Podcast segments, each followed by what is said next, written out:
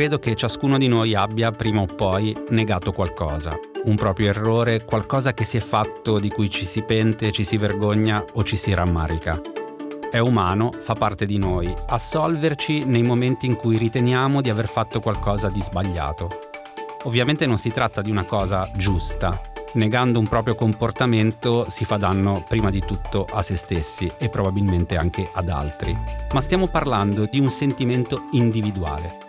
Quando l'atto di negare invece diventa qualcosa di collettivo, la negazione diventa negazionismo e diventa anche qualcosa di molto più subdolo, mellifluo, pericoloso.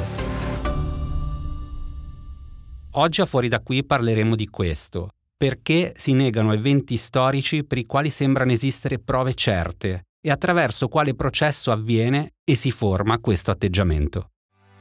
Esploreremo questo ambito sia teoricamente sia nella pratica. Per questo, dopo aver visto come funzionano i meccanismi propri del negazionismo, andremo in Argentina, dove il 22 ottobre ci sono le elezioni e il negazionismo è una caratteristica non da poco della campagna elettorale e finiremo in Australia per esplorare un'altra forma ancora di negazione. Sono Simone Pieranni e questo è Fuori da qui, un podcast di Cora Media.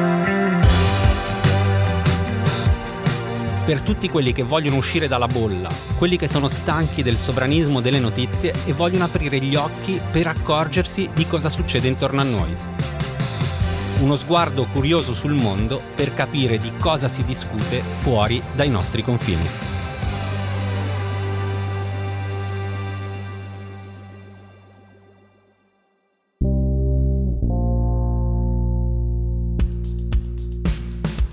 Per affrontare questo tema abbiamo scelto un articolo che ci è sembrato perfetto per questa puntata. L'ha scritto un sociologo, Keith Ken Harris, e l'ha pubblicato il Guardian un po' di anni fa si intitola Negazionismo, cosa spinge le persone a rifiutare la verità. E voglio partire proprio citando un pezzo dell'articolo, questo. Il negazionismo è più di una semplice manifestazione delle banali complessità dei nostri inganni e autoinganni. Rappresenta la trasformazione della pratica quotidiana della negazione in un modo completamente nuovo di vedere il mondo e, cosa più importante, è qualcosa di collettivo. La negazione è furtiva e di routine. Il negazionismo è combattivo e straordinario. La negazione nasconde la verità, il negazionismo costruisce una verità nuova e migliore. Allora, partiamo dal primo punto, il fatto che il negazionismo sia un fenomeno collettivo e che può portare a danni veri, reali, tangibili, non solo a polemiche o insulti sui social. In Sudafrica, ad esempio, racconta Harris, il presidente Thabo Mbeki, in carica dal 1999 al 2008, è stato influenzato dai negazionisti dell'AIDS come Peter Duisberg, che negava il legame tra HIV e AIDS o addirittura negava proprio l'esistenza dell'HIV e che metteva in dubbio l'efficacia dei farmaci utilizzati. Si stima che la riluttanza di Mbeki ad attuare programmi di trattamento nazionale utilizzando i medicinali sia costata la vita a 330.000 persone. Già questo ci fa notare una cosa, che il negazionismo non è relegato in posti tipo il bar di guerre stellari, non è più da tempo un fenomeno nascosto, underground, di nicchia o riservato a fricche, a persone un po' strane, un po' borderline. Il negazionismo ormai si è spostato dai margini al centro del discorso pubblico e ha tra le sue fila eminenti studiosi, personaggi pubblici famosi, testimonial che attirano attenzioni e seguaci, politici, perfino ministri. E quindi, chi sono i negazionisti? Intanto non si tratta di persone stupide o bugiarde, non sono più stupide o bugiarde di quanto non possa essere stupido o bugiardo chi negazionista non è. Anzi, i negazionisti sono studiosi, pignoli, e la capacità collettiva del negazionismo, come tante altre cose, si è sviluppata anche grazie alle nuove tecnologie. Oggi i messaggi diventano virali più in fretta, si raggiungono persone che prima non si potevano raggiungere. Harris infatti fa notare che man mano che l'accesso alle informazioni online diventava più libero, man mano che la ricerca è stata aperta a chiunque abbia un browser, man mano che voci precedentemente marginali si insinuano nel discorso pubblico online, così si moltiplicano le opportunità di contrastare le verità accettate. Nessuno può più essere quindi completamente ostracizzato, emarginato e liquidato come un eccentrico. L'assoluta profusione di voci, la pluralità di opinioni, la cacofonia delle controversie sono sufficienti a far dubitare di ciò in cui credere. Anche perché, a proposito di questioni subdole, nessuno si definisce negazionista, ovviamente. Il negazionismo si fonda sull'affermazione che non è negazionismo. Ora vediamo la parte opposta, cioè chi non è negazionista e deve relazionarsi con i negazionisti. Il negazionismo ovviamente crea un sentimento di rabbia oltre che di indignazione. Se sei un sopravvissuto all'olocausto, per dire, uno storico, uno scienziato del clima, un geologo, il negazionismo, scrive Harris, può sembrare proprio un assalto alla tua vita, al tuo lavoro e alle tue convinzioni. E ci sono state nel corso del tempo anche reazioni molto potenti al negazionismo, come ad esempio le leggi contro il negazionismo volute dalla Francia rispetto alla negazione dell'olocausto o l'esclusione dei negazionisti da riviste e da conferenze accademiche. Ma alla fine allora, come si può reagire ai negazionisti? Secondo Harris la risposta è il debunking e scrive Proprio come i negazionisti producono un corpo ampio e in continua crescita di libri, articoli, siti web, conferenze e video, così i loro detrattori rispondono con una propria letteratura, le affermazioni negazioniste vengono confutate punto per punto in una competizione a spirale in cui nessun argomento, per quanto ridicolo, viene mai lasciato fuori. Alcune di queste forme di debunking sono pazienti e civili e trattano i negazionisti e le loro affermazioni con serietà e perfino rispetto. Altri ovviamente sono arrabbiati e sprezzanti.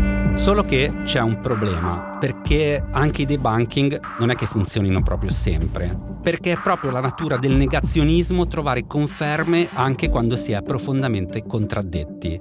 Perché in realtà non si nega solo un fatto storico, ma si afferma qualcosa, si afferma la propria idea sul mondo.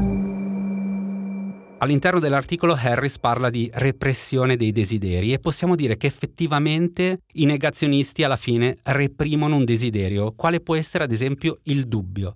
I negazionisti dubitano di verità storicamente o scientificamente provate, ma sono sicurissimi, cioè non hanno alcun dubbio invece, sulla propria visione del mondo. Oggi a Fuori da qui c'è Sofia Borri. Io sono molto contento di questo e benvenuta Sofia. Grazie Simone, ciao a tutti e a tutte. Allora, Sofia Borri è nata in Argentina ed è protagonista del podcast Figlie, una serie Rai Play Sound prodotta da Cora, scritta e raccontata da Sara Poma insieme a Sofia, appunto. Non vi anticipo niente, ma a chi non l'avesse ancora ascoltato, ecco, ascoltatelo. Con Sofia abbiamo programmato questa sua presenza fuori da qui più o meno era inizio ottobre, eravamo insieme anche con Sara a Ferrara al Festival Internazionale. Ci siamo fomentati parlando di Argentina e abbiamo detto ma perché non vieni a fuori da qui a parlare di Argentina visto che il 22 ottobre ci sono le elezioni e dato che oggi noi abbiamo parlato e parleremo di negazionismo, proprio il negazionismo è diventata una parte importante nella campagna elettorale in Argentina. Quindi partirei da qui, Sofia. Se ci racconti intanto di che tipo di negazionismo stiamo parlando e se ci introduci un po', insomma, i protagonisti della campagna elettorale che insistono su questo tema.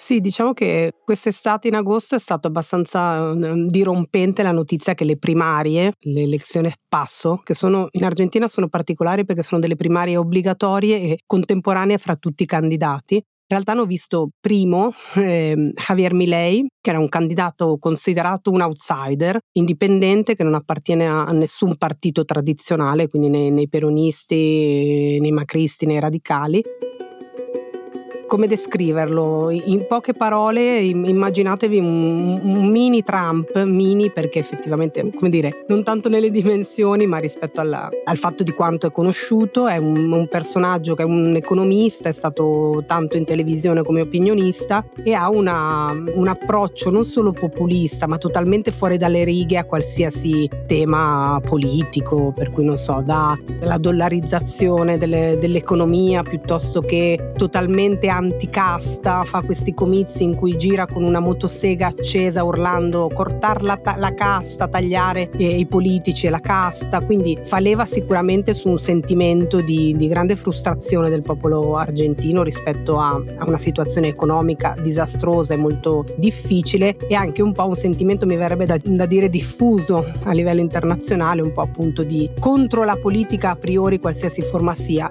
Nel suo caso è anche un po' contro l'idea che i diritti siano un po' sempre privilegi e quindi con l'idea anche di togliere qualsiasi tipo di conquista sociale, l'educazione pubblica, la sanità pubblica, addirittura a un certo punto con proposte anche proprio molto provocatorie proponeva la, la vendi- liberalizzare la vendita del, degli organi da parte delle persone perché ognuno è libero di fare del proprio corpo quello che vuole per avere un'entrata economica. Quindi un personaggio molto disturbante, di quelli che ti fanno proprio avere paura del, del livello di destabilizzazione anche del dibattito pubblico. A braccetto con lui eh, c'è questo, questa personaggia che è Victoria Villarroel, che è una um, nipote e figlia di militari, nata nel 75, praticamente mia coetanea, avvocata, deputata, che è deputata nel, diciamo, nel, nel partito di, di Milei e che mh, da sempre ha questo finto approccio un po' distaccato alla, alla storia argentina in cui diciamo nega la dittatura in una forma come è stata di terrorismo di Stato, quindi un, le forze armate che prendendo il potere hanno dire, agito una repressione senza precedenti in maniera indiscriminata, appunto torturando, assassinando, rubando bambini e bambine, implementando un sistema clandestino di repressione nega questa cosa e anzi la affianca ad una necessità di diciamo ricostruire una verità anche dal lato delle vittime di quello che eh, diciamo della sovversione e legittimando l'intervento della giunta militare come necessario a difendere il paese dalla, eh, appunto dalla sovversione. Saremmo diventato un paese comunista questo è un po', un po' la retorica. Con un discorso che anche un po' io non c'ero quando c'era la dittatura ero appena nata e quindi da legittima cittadina voglio sentire tutte le campane vi racconto una cosa che per me è abbastanza così emblematica. Negli anni 2000 Jorge Videla, che è stato diciamo il dittatore più famoso all'interno della giunta militare che ha avuto più nomi, no? che si sono susseguiti al potere, a un certo punto è stato condannato, era già anziano, quindi agli arresti domiciliari per tutto il tema del, dell'appropriazione indebita dei bebè, delle donne desaparecides che erano costrette a mm, partorire in, in cautiverio, diciamo in prigionia. E lei organizzava queste charlas con Videla, tipo immaginate chiacchierate con Videla tramite una, una fondazione dicendo voglio dare l'opportunità ai giovani e alle persone che non c'erano di conoscere il punto di vista di qualcuno che si è speso per la difesa del nostro paese. Quindi il tutto, diciamo, rispetto alla, alla, alla retorica, anche l'estetica di Milei così fuori dalle righe, lei se la vedete è quasi inquietante, nel senso che è molto a modo, con questa retorica molto tagliente, non perde mai le staffe, però diciamo che dà spazio a, una, a un discorso negazionista sia in termini di responsabilità dello Stato rispetto alla repressione in Argentina durante la dittatura, che ricordiamo è stata una delle più feroci in America Latina e nel mondo, ma anche rispetto proprio anche all'entità per cui è tornato in auge un discorso che da sempre c'è stato in Argentina un po' della teoria dei due demoni, insomma è stata una guerra civile, c'erano dei cattivi neri e dei cattivi rossi, la semplifico un po', e come in tutte le guerre, insomma qualcuno sbaglia, si paga un prezzo più alto e a conseguenza di questo discorso anche un ridimensionamento per esempio sui numeri si è cominciato a questionare il numero dei desaparecidos e non sono 30.000, magari affidandosi anche al dossier Nunca Más, che è quello che è stato redatto dalla CONADEP, la commissione che dopo la dittatura ha per poco tempo in realtà indagato sui crimini de- della dittatura, se ne parla durante il film Argentina 1985, non so, è stato abbastanza nel, nelle sale l'autunno scorso, magari gli ascoltatori hanno, l'hanno visto. E i numeri di quel dossier parlano più o meno di 8.900 casi, senza ricordare che in realtà poi è stata un po' bloccata l'indagine, di, la raccolta di dati a partire da quella commissione, perché poi sono arrivate le famose leggi di impunità nella, alla fine degli anni 80 e primi anni 90, che hanno proprio negato la possibilità di continuare ad indagare e negando anche che ci sono invece documenti usciti soprattutto da dossier degli Stati Uniti che parlano già alla fine degli anni 70 di vittime desaparecidas e morte intorno alle 22.000, 22.000 persone. Ma al di là dei numeri, la questione vera è che a noi vittime anche manca la verità. eh, la giunta militare non ha mai aperto nessun dossier, non ha mai dato informazioni rispetto a cosa, a cosa è successo in quegli anni e quindi in realtà il tema è che noi diciamo 30.000 potrebbero essere molti di più da come ci hai raccontato siamo proprio in un caso abbastanza classico di quello che è il fenomeno del negazionismo. Io ti volevo chiedere però due cose. Una è senza, diciamo, per chi vuole sapere la tua storia, eh, riporto sempre a figlie eh, di Sarapoma, però tu appunto sei nata in Argentina e sei, come dire, parte in causa di questo discorso, di questo sentimento nei confronti appunto della verità storica. Quindi ti chiederei intanto che cosa provi tu nel momento in cui ci sono queste posizioni di questo tipo e in più ti chiederei anche se ci puoi dire se queste posizioni poi ritrovano un riscontro riscontro nella società civile argentina o sono effettivamente minoritarie? Se ci puoi dare un po' anche l'idea del fenomeno a livello proprio di capacità di permeare la società civile argentina oggi, ovviamente. Io appunto sono nata in Argentina nel 1976 e sono stata sequestrata con mia madre Silvia, Susana Roncoroni, nel 78. Da allora lei è una desaparecidas e io sono stata poi restituita, fortunatamente a differenza di tanti altri eh, bambini alla, alla, alle mie nonne, quindi sono, dire, sono, cresciuta con la mia famiglia poi sono andata in esilio in Svezia e vivo qui in Italia dal 1982. Quindi ovviamente sono eh, toccata in prima persona e ho costruito la mia vita e la mia relazione con l'Argentina, il mio paese di origine che io amo e allo stesso tempo mi, mi straccia il cuore, come tutti quei posti bellissimi e disperati. E ho costruito la relazione con l'Argentina proprio alla ricerca della memoria, della memoria del fatto traumatico che ha segnato la mia vita, ma inserito in un, in un fatto traumatico collettivo come è stato appunto il tema dei desaparecidos. E negli anni, io mi ricordo soprattutto gli anni 90, quando io ho fatto i primi viaggi in adolescenza da sola in Argentina, in realtà era molto più diffuso questo approccio ed era molto più anche probabile incontrare per strada qualcuno che se tu dicevi che era figlio o figlia di desaparecidos diceva vabbè, certo che però tua madre o tuo padre da qualche parte insomma qualcosa avranno fatto. Quindi se la sono cercata. Quindi anche la fatica di ricostruire la propria storia e allo stesso tempo la propria coscienza politica, etica e civica in una specie di trincea in cui tu già fai conti con una storia difficile, già sei in formazione, devi anche un po' difendere il tuo diritto a sapere non solo quello che è successo, ma perché tu sei stata vittima e quindi anche riconoscerti tu per prima per vittima.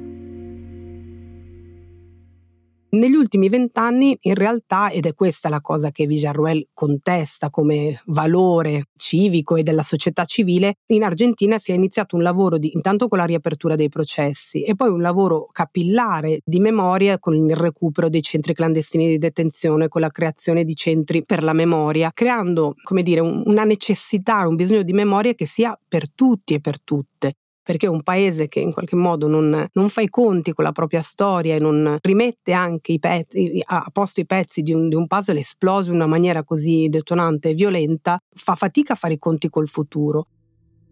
A me personalmente preoccupa, ovviamente, a parte ferirmi profondamente, ascoltarla è veramente una cosa violenta. Lo faccio perché poi sono in contatto con le persone a cui voglio bene, poi un po' i social e poi come sempre no? un po' devi vedere cosa, cosa rischia di arrivare, cosa, cosa contro devi combattere, però è sempre molto doloroso. L'impatto sulla società argentina è allora, in questo momento devo dire la verità che forse sarò anche nella mia bolla, nel senso che io ho ovviamente contatti con persone militanti per i diritti umani, eh, persone della mia famiglia, eh, amiche e amici di Hijos, che è la, la, diciamo, l'organizzazione dei figli e delle figlie dei desaparecidos, che io ho conosciuto quando è nata e di cui mi, faccio, mi sento, come dire, parte, come, come, se fossero i miei fratelli e le mie sorelle a distanza. E quindi lì c'è un livello di, di attenzione e anche di forza nel rivendicare il fatto che dovesse dovesse vincere, dovesse riavere spazio un discorso come questo, prenderemo le strade, come già succede, perché poi l'Argentina è un paese dove lo spazio pubblico è occupato spesso per rivendicazioni politiche, culturali. Quindi c'è un po' quella tensione del fatto che potrebbe scattare una, come dire,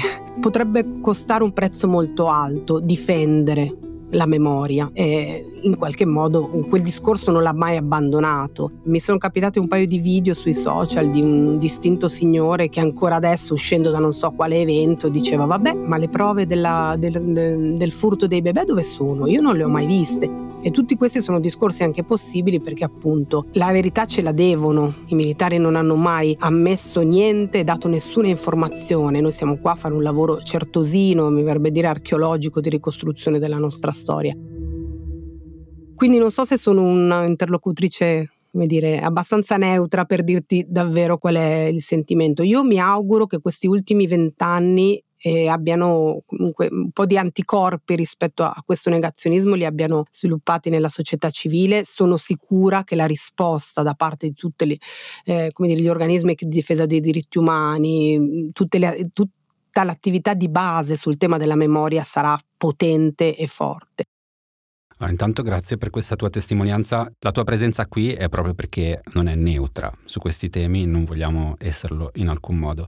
Ti faccio un'ultima domanda. Come hai vissuto tu negli anni comunque le elezioni argentine? Come le vivi solitamente? Non so, ad esempio no, qua in Italia diventa quasi un evento come Sanremo, no? vedere i risultati elettorali, ci si ritrova un po' tutti insieme. Ecco, tu come vivrai queste elezioni? Come le seguirai? Allora, io negli anni ho sempre avuto molto pudore nel sentirmi partecipe al 100%. Questa è la prima volta che andrò a votare, per esempio.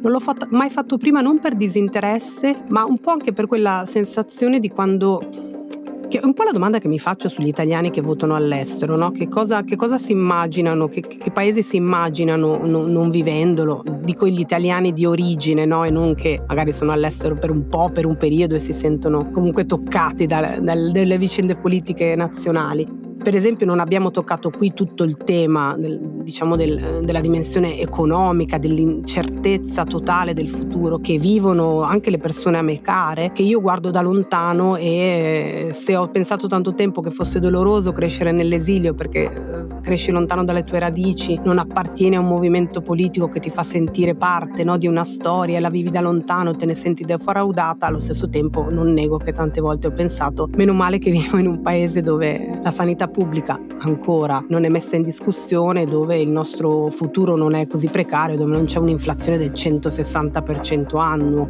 perché è così. In questa occasione mi sento chiamata in causa proprio perché, forse perché in maniera così forte, da quando io ho memoria democratica, diciamo, e ho il diritto di voto, rientra nel dibattito in una maniera così brutale un aspetto che mi tocca profondamente, che è quello appunto della memoria, della verità e della giustizia.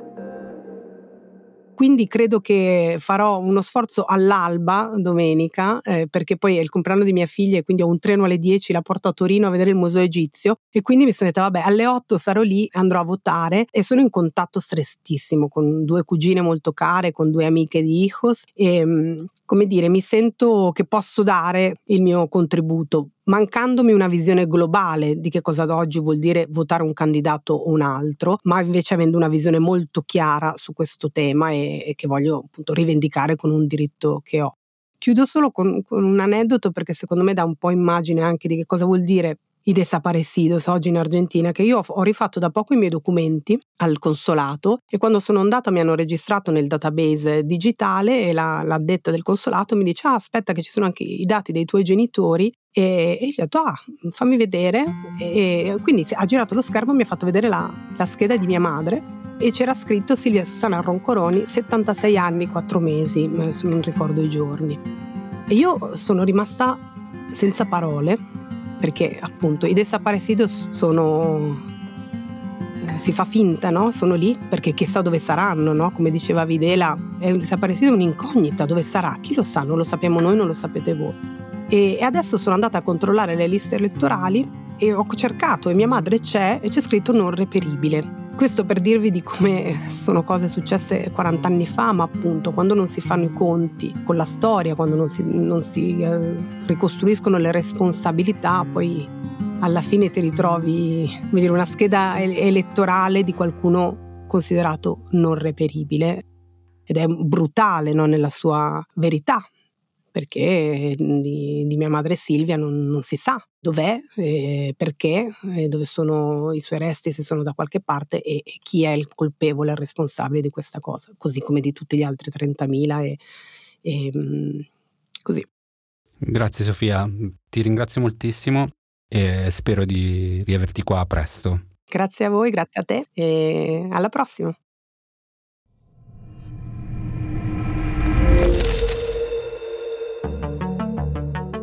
Ed eccoci a Fuori anche da qui, storie che non ci stavano dentro la puntata. E oggi, per questa rubrica, andiamo in Australia e parliamo di un'altra forma di negazione, quella dei diritti. When I got the right to vote, 1964, I was five years old at that, at the time. We weren't classified Australian citizens to 67. Il 14 ottobre in Australia c'è stato un referendum per il riconoscimento delle popolazioni aborigene australiane nella Costituzione. Alla fine hanno vinto i no, con quasi il 60%. Su questo tema vi consigliamo un articolo della Reuters che trovate insieme agli altri citati oggi nella sinossi, che spiega bene qual era la posta in palio e perché alla fine al referendum hanno vinto i no. A sabato prossimo.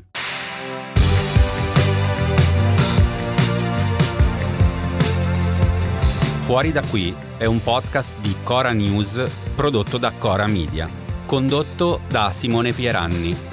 La cura editoriale è di Francesca Milano. La supervisione del suono e della musica è di Luca Micheli.